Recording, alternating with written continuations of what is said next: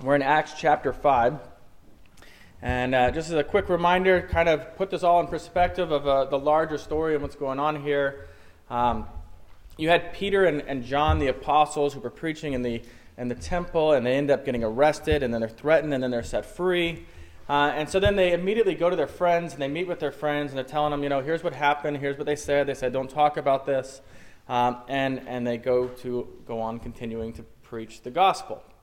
Um, and, and when they leave, we, we start to see this time in the church where people are selling stuff and sharing things, and just a, a, crazy unity amongst the believers in the early church. And uh, some are even taking their land, their home, and stuff like that, and selling it, and, and then giving it to the church, and it was being shared amongst everyone so no one had any need. Uh, among that comes uh, Ananias and Sapphira, and, and, they show up and they see this and they think, yeah, let's do that too.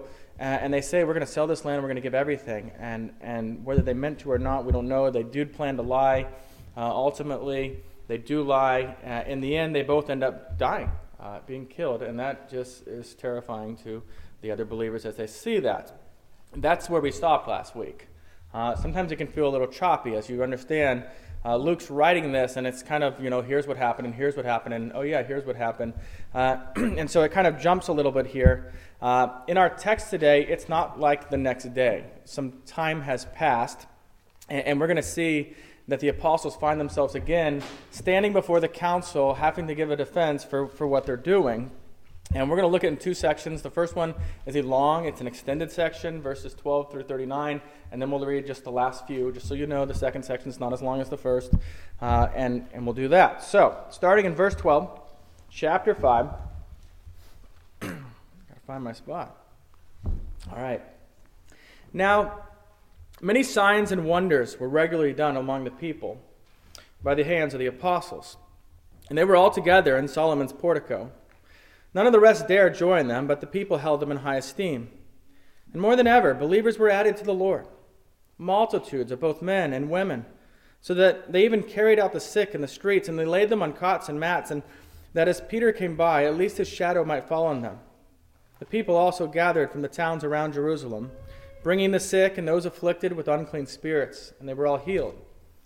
But the high priest rose up, and all who were with, all were with, with him uh, that is, the party of the Sadducees, and they were filled with jealousy.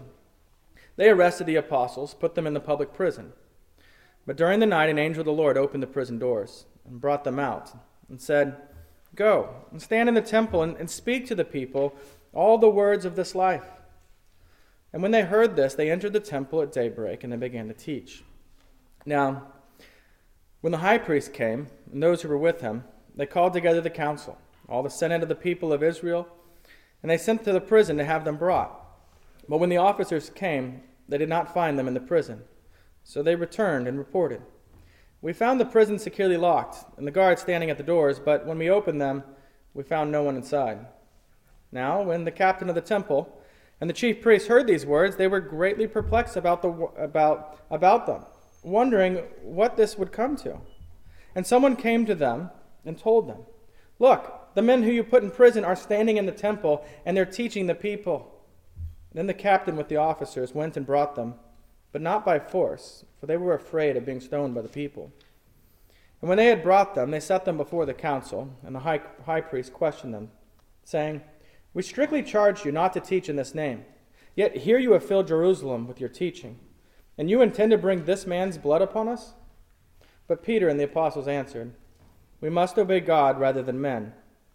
The God of our fathers raised Jesus, whom you killed by hanging him on a tree.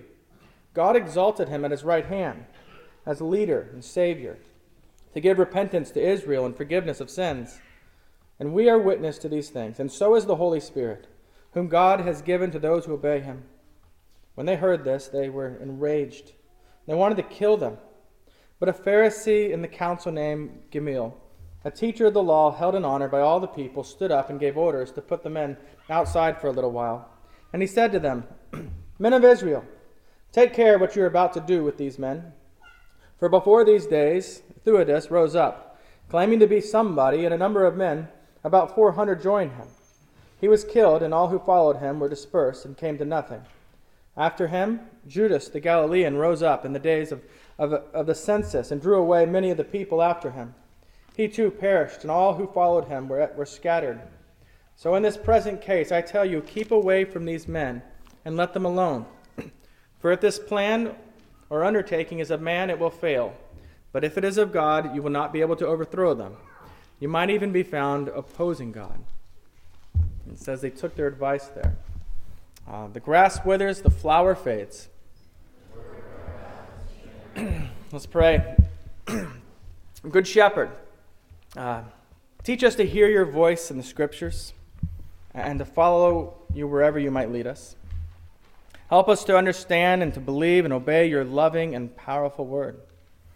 Yes, Lord. Plant your word so deep in our hearts that our lives of faith grow to be like mighty oaks who do not sway in the wind of popular opinion or threats to our safety. Enlighten our minds to receive your word with joy. In the name of Jesus we pray. Amen. So that's a long section, um, maybe the longest we've ever read. and uh, you might notice that first section, verses 12 through 16, is actually its own little section. This was a short period of time uh, where the ministry was fruitful, where the struggles were very little, just a, an easy little period of, of ministry. And you notice in the scriptures, it's just this little bitty thing. You know, they could have just said everything went great, you, you know, yada yada. Uh, in it, though, we, we see that the apostles are, are held in this high esteem by the people. Uh, that's the general population. And a big reason for that, a big reason the people were so uh, pleased with the apostles at this point is that the Holy Spirit was working powerfully through them to heal people. Uh, you can imagine just how popular Travis would be in this town if, if people learned that you could bring anyone you want to him, and, and Travis just touched them, and suddenly they're healed of cancer, they're healed, healed of uh, whatever other diseases you might, you might have, he would be the most popular person in town, even more popular than Bill Snyder for a while. Uh, And, and that's kind of the way this was going. It's important that we understand, though, that this unique gift of, of healing was, was for that time period. It was, it was through the apostles, in particular, to this actual era in the church history. Uh, that's not to say God doesn't still heal people, uh, even in miraculous ways. Uh, we can pray to God for that. We can ask God to do that. But there are no living apostles today, and no one has that particular gift of healing uh, which is why Travis and no one else on this planet can walk around and just heal people like the apostles were doing. Uh, during this time, though, it was an encouraging time in ministry. We learned there it says, more than ever, believers were added to the Lord. And we've already seen some huge numbers of believers, uh, even in the first four, four chapters up to this point. Uh, and it tells us by that we also see that the healing that was going on was, was deeper than just physical. Uh, these are people that are they're coming to faith in Christ and they're being healed in a spiritual way. Uh, so those peaceful times don't last long. In verses 17 and 18, uh, we learn that the Sadducees are filled with jealousy. Uh, these are the men who are in control, people with the power. Uh, and they're jealous because the, the apostles' ministry was going so great. Um, their jealousy wasn't something noble or any, any level, any idea of God's honor or anything like that. It was simply driven by this fear that if this continues, we're going to lose our position of power. We're going to lose our influence. Uh, and, and so as we, we kind of see this, there's some repetitive nature, it seems like, in Acts. Like, weren't they just standing before the, the, the council? Well, yeah. Uh, keep in mind, the first time it was, it was Peter and it was John uh, who were arrested. This time, all the apostles get arrested and they get to spend some time in prison. Uh, you might notice that word public prison, that's distinct from last time. Uh, the public prison was, was in a place where you could see who's in prison. It, it had with it the, the punishment for the people in prison, but they also wanted everyone else to know when you walk by, oh, that person's in prison.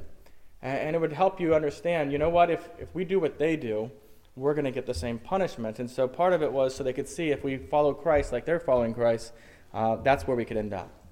During the night, God sends an angel, and this angel sets them free. Uh, we don't know the details of it. Somehow the angel opens the door. Uh, maybe something amazing and the door disappeared. Maybe he just took the keys off the jailer and opened the door. Uh, we don't know. Uh, but try to imagine this for a moment. This is one of those things in Scripture you kind of just skip right over, you don't think much about. Uh, but let's say you and I, we, we're out preaching the gospel and we find ourselves in jail and, uh, because we're preaching this message that we've been warned do not teach. Um, and God sends a way of escape, right? This angel shows up you can imagine that relief of, whew, okay, we're out. We're free. We're, we're good. And, and really, if I'm with the apostles. I'm going to be the guy in the corner saying, okay, we're free, let's get out of town. Let's, let's just go. We've pushed our luck at this point. Let's get out of here. Um, you know, because not only have we preached the gospel against their command, uh, but now we're escaped prisoners as well. This is not a good place to be. Um, and that's kind of where you, where you get, except for there's this angel there, right? The angel. Um, angel literally means messenger. Um, messenger that brings messages uh, from God. And, and this angel has a command, um, a message for the apostles. You see it there in verse 20? Go stand in the temple. I'm sure I'd be amazed at the angel, but you've got to be kidding me. Go stand in the temple. And it gets even worse. Not only are they supposed to go stand in the temple, but they're to speak to all the people the words of this life. So go keep preaching like you were before. Remember the thing that you arrested yesterday? Go do that. Um, I can kind of just imagine myself, and, and maybe this is a, you know, a severe weakness in me, but um, just being there thinking, guys, God hates us. Let's go get killed. Um, what else do you expect to happen? You want us to walk back in the temple and do the very same thing? And, and I think, honestly, when I read this, that's why I'm so absolutely amazed at their obedience to God. They just do it. Um, over and over again, we see this. They're told what to do, and, and they do it. And we don't know what they're feeling inside, internal fears, but, but we see them respond and go do it. And I, I know I've mentioned this before, but, but really, why do we today put forth so much effort explaining why we don't have to follow God's word? You know, something like it really doesn't mean what it sounds like it says, um, or that's just an old fashioned idea, let's move on from that. Uh, sometimes we get you know really noble about the way we do this. Uh, you know, if we do that, we might think we earned our salvation. So let's not do that. Um, you know, that's the, the noble. That's how we do that, uh, particularly as Reformed people. Uh, it, it kind of reminds me of, of, high school. I don't know. I went to a public school, and there was always that one guy uh, in my class somewhere who would spend hours figuring out some way to cheat hours. Just you know, it was really creative too. Uh, usually, like it was impressive on some level. You know, that you know he's writing on his sock in the class before, and these tiny words, and he's going to cross his leg and pull it up, and and there's something like that. Or or he'd go to class early, like the the period before when it's empty, and he'd write real lightly in pencil the answers on the test on the desk, uh, so they're waiting for him when he gets there. Uh, or they create this program for their TI, whatever they were called, uh, that would you just put the numbers in and would do it. And and I would always watch this and I'd be like, wow, that's really creative. And, but then it would kind of hit me and think, wouldn't it have just been simpler to learn the 10 questions? Um, you know, I spent 20 minutes studying, you spent like four hours planning this.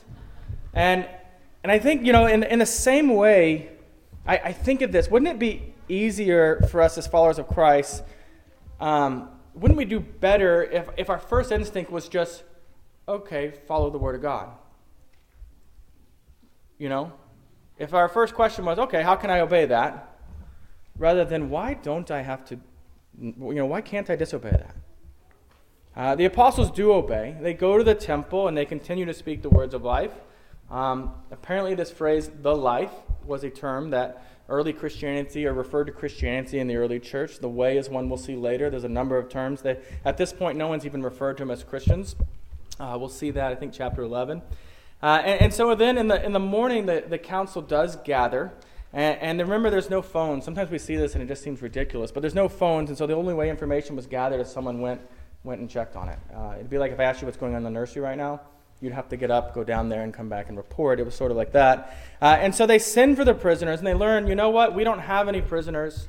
Uh, and eventually, someone shows up, and they tell, and they tell them, uh, you know those, those people we arrested in the temple preaching yesterday? Yeah, they're in the temple preaching today. And, and so you can imagine just how angry they are. Um, they do go get the apostles. It specifies there, not by force. This is not because they are just so hospitable that they want to welcome them uh, to the court, but rather they're afraid that if we go and take them by force, everyone is going to stone us.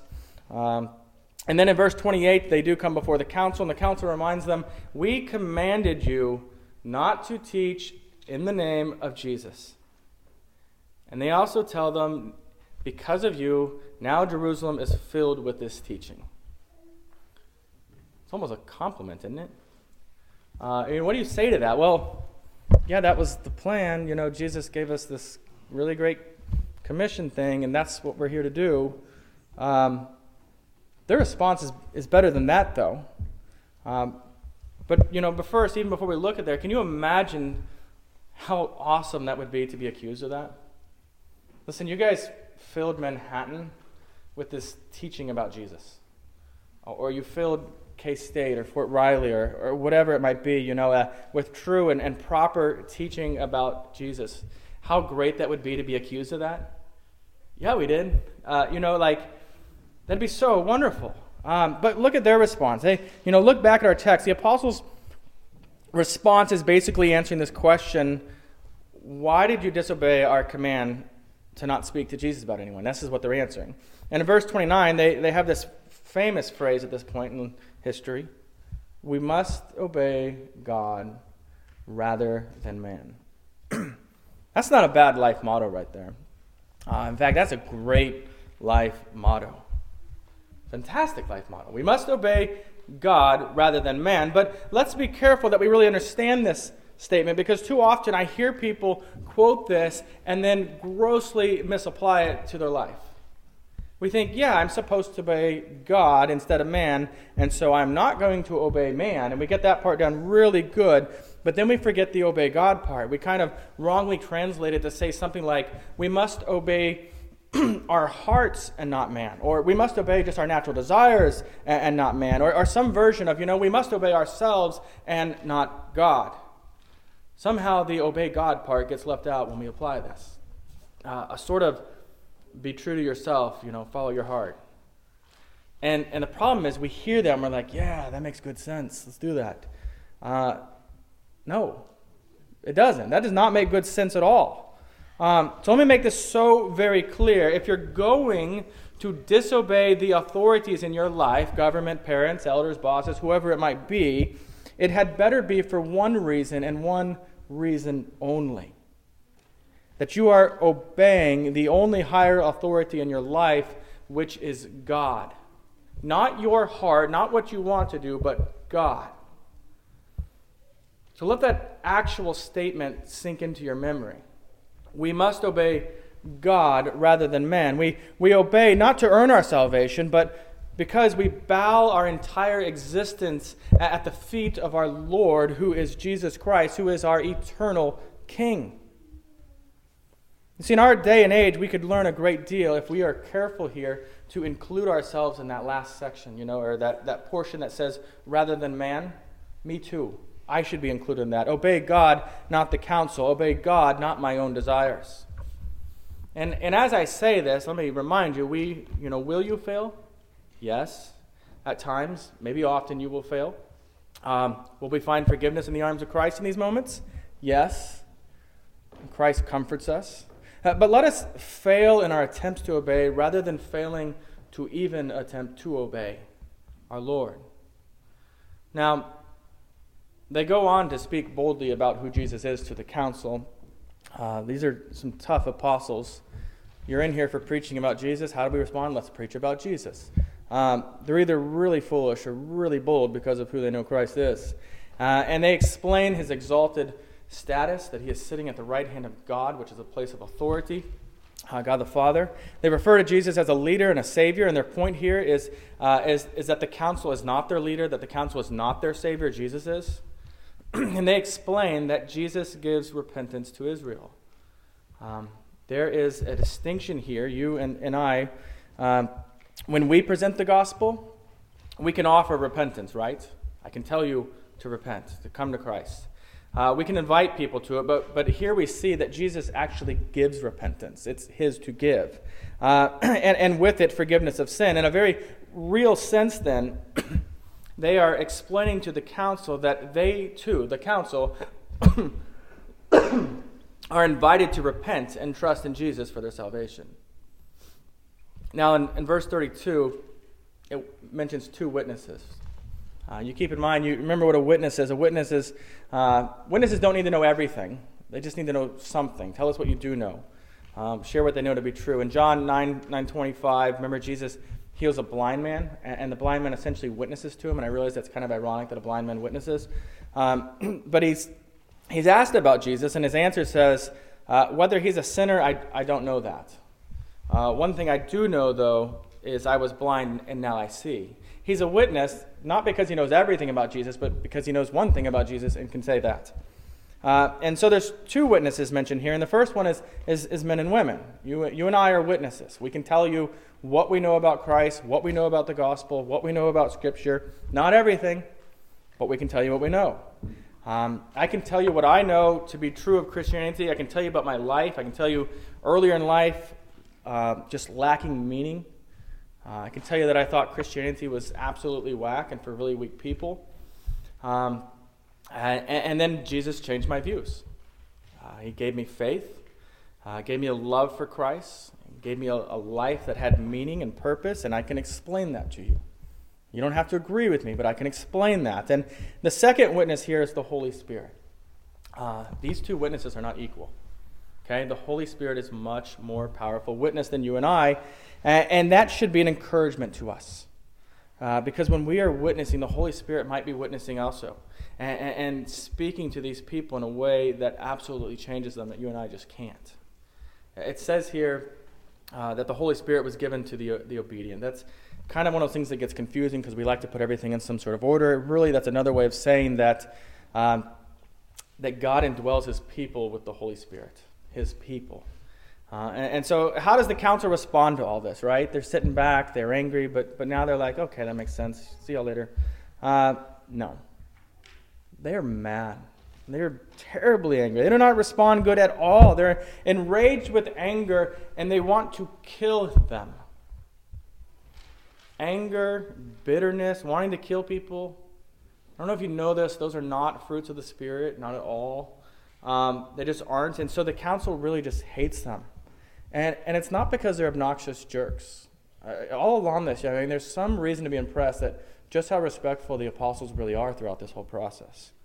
Uh, they really hate them because of what they believe and the threat that this Jesus they are presenting is to their life. Uh, so something to learn there. If people are going to hate you in this life, uh, make it because you bow at the feet of Jesus. Because you believe, because you follow Christ, because you listen to his word and believe it, not because you're a jerk. That's not the same thing as persecution.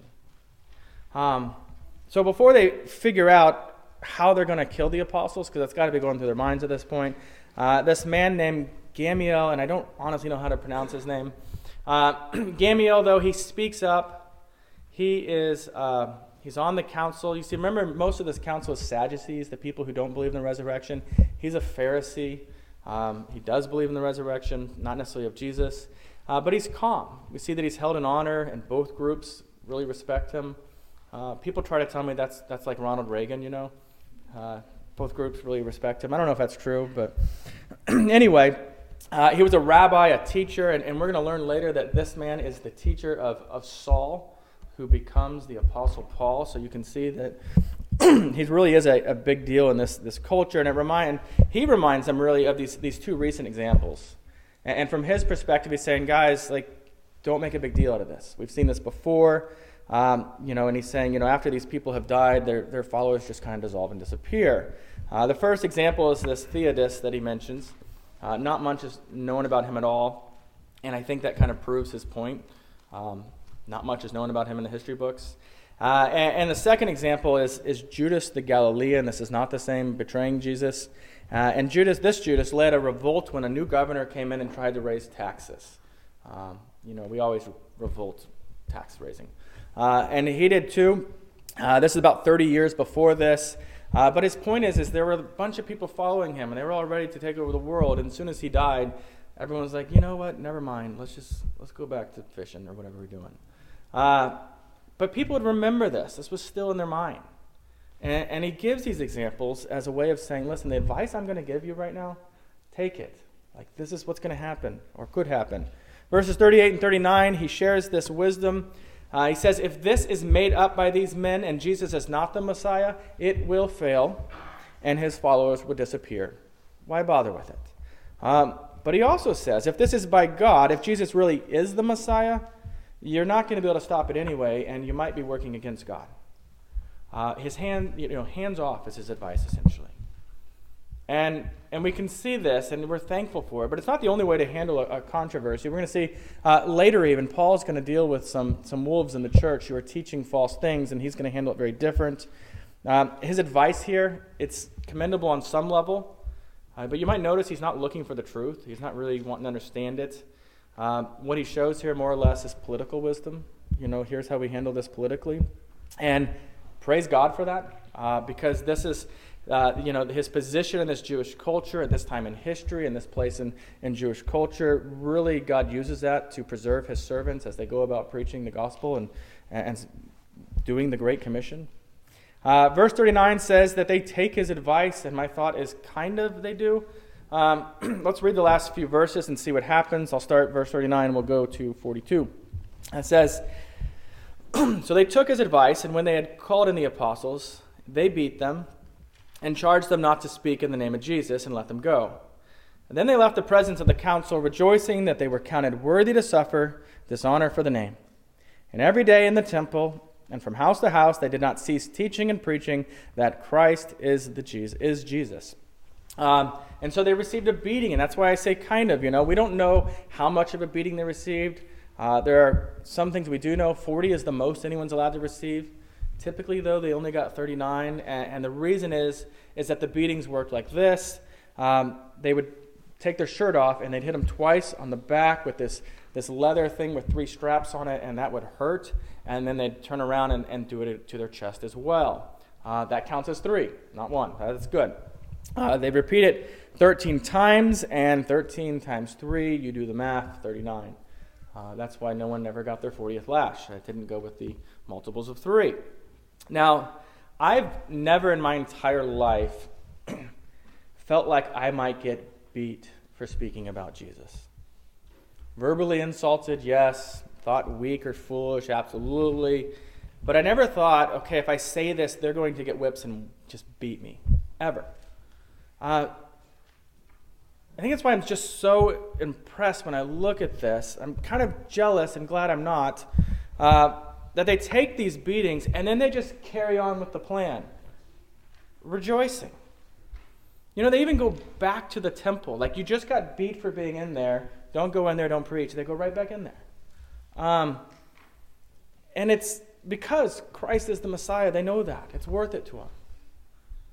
I think it's, it's fair, though, as we see this, to ask ourselves this question what would it take to silence us? You know, what would keep you quiet? How uncomfortable would someone have to make your life to keep you from speaking about Jesus? Because the, the truth is, the gospel in Christ is a threat to people today. At the most basic level, it's a threat to people's pride. See, there's this refusal to bow to anyone. And, and, and that's why general spirituality, people aren't threatened by that. You can talk all day, it's great. You can use some of it, you can reject some of it, uh, but you know, you can stay on the throne yourself, and so it's not a threat to anyone. But when we cling to Jesus as our Savior, we also must bow to Him as our Lord.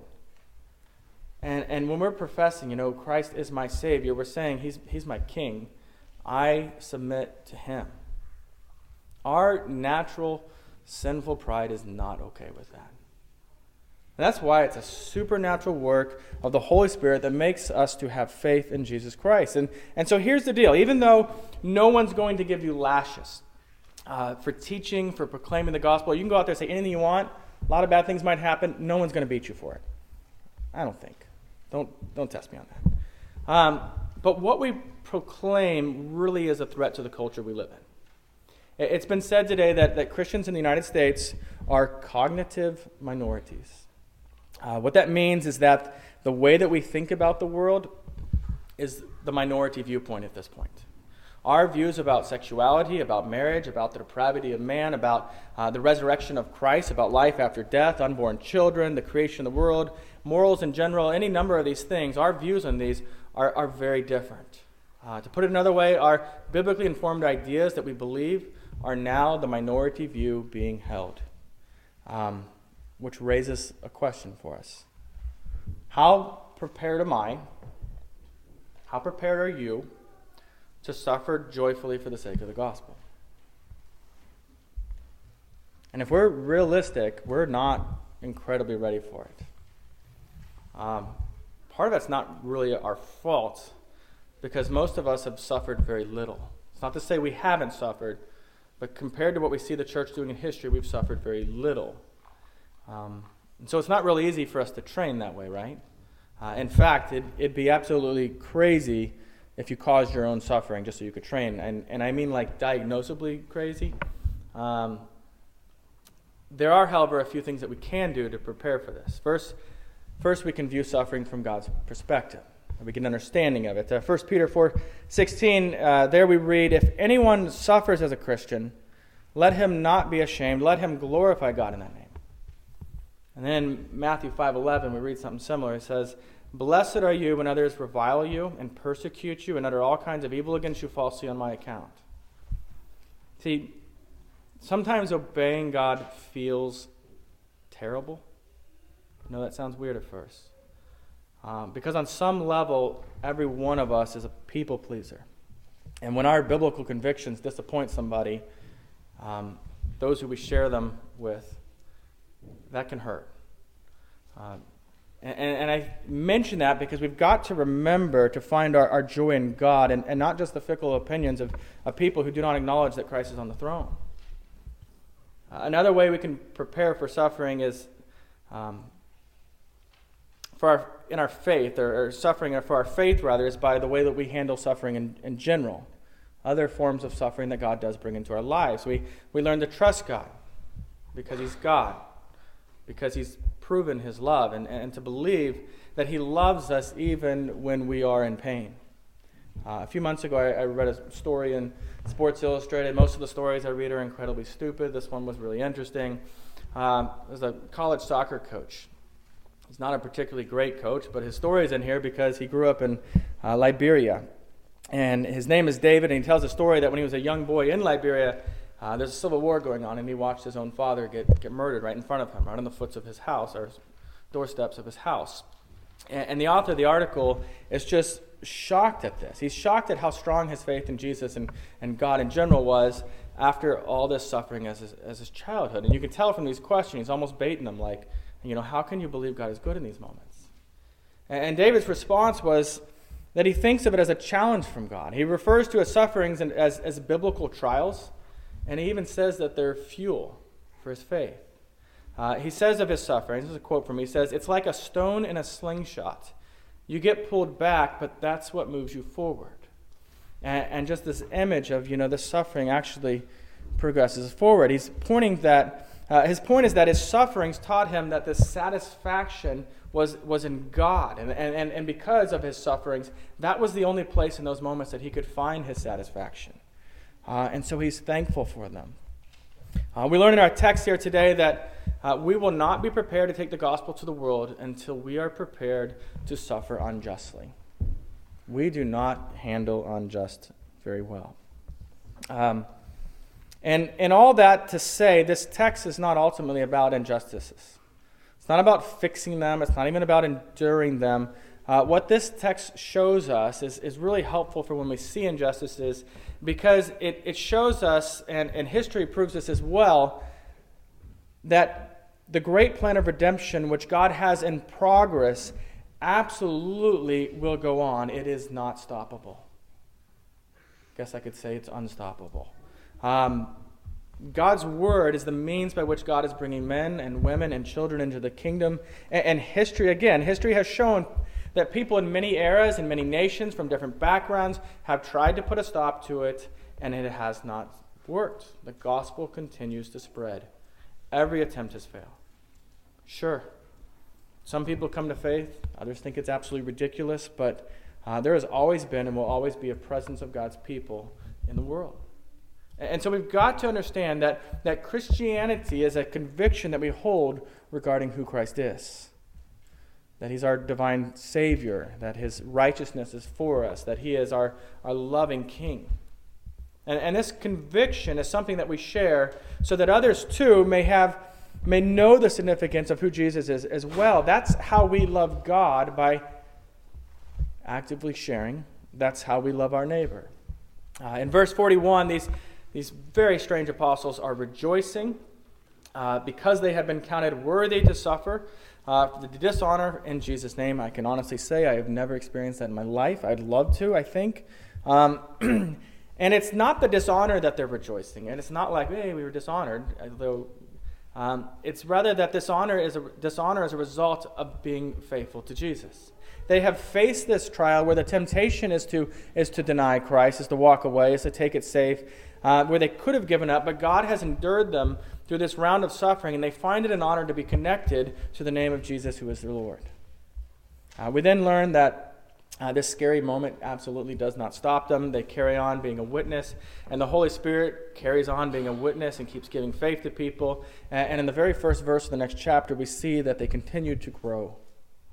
Uh, sinners keep getting saved because Christians keep sharing the Word of God, uh, even when it's a, a, risk to their own life. And, and so let me bottom line this one for you just a bit.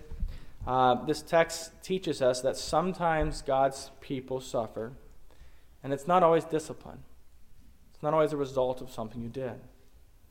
And so we got to understand that, that suffering is always painful, it's always difficult, but it's not always bad. Now, if you're facing Christ, I want to end by asking you just one simple question because it'll, it'll help you in every aspect of life. It's a simple question, a, a question to help you through suffering in general um, and through suffering in the name of Christ. The question is this when does God love you?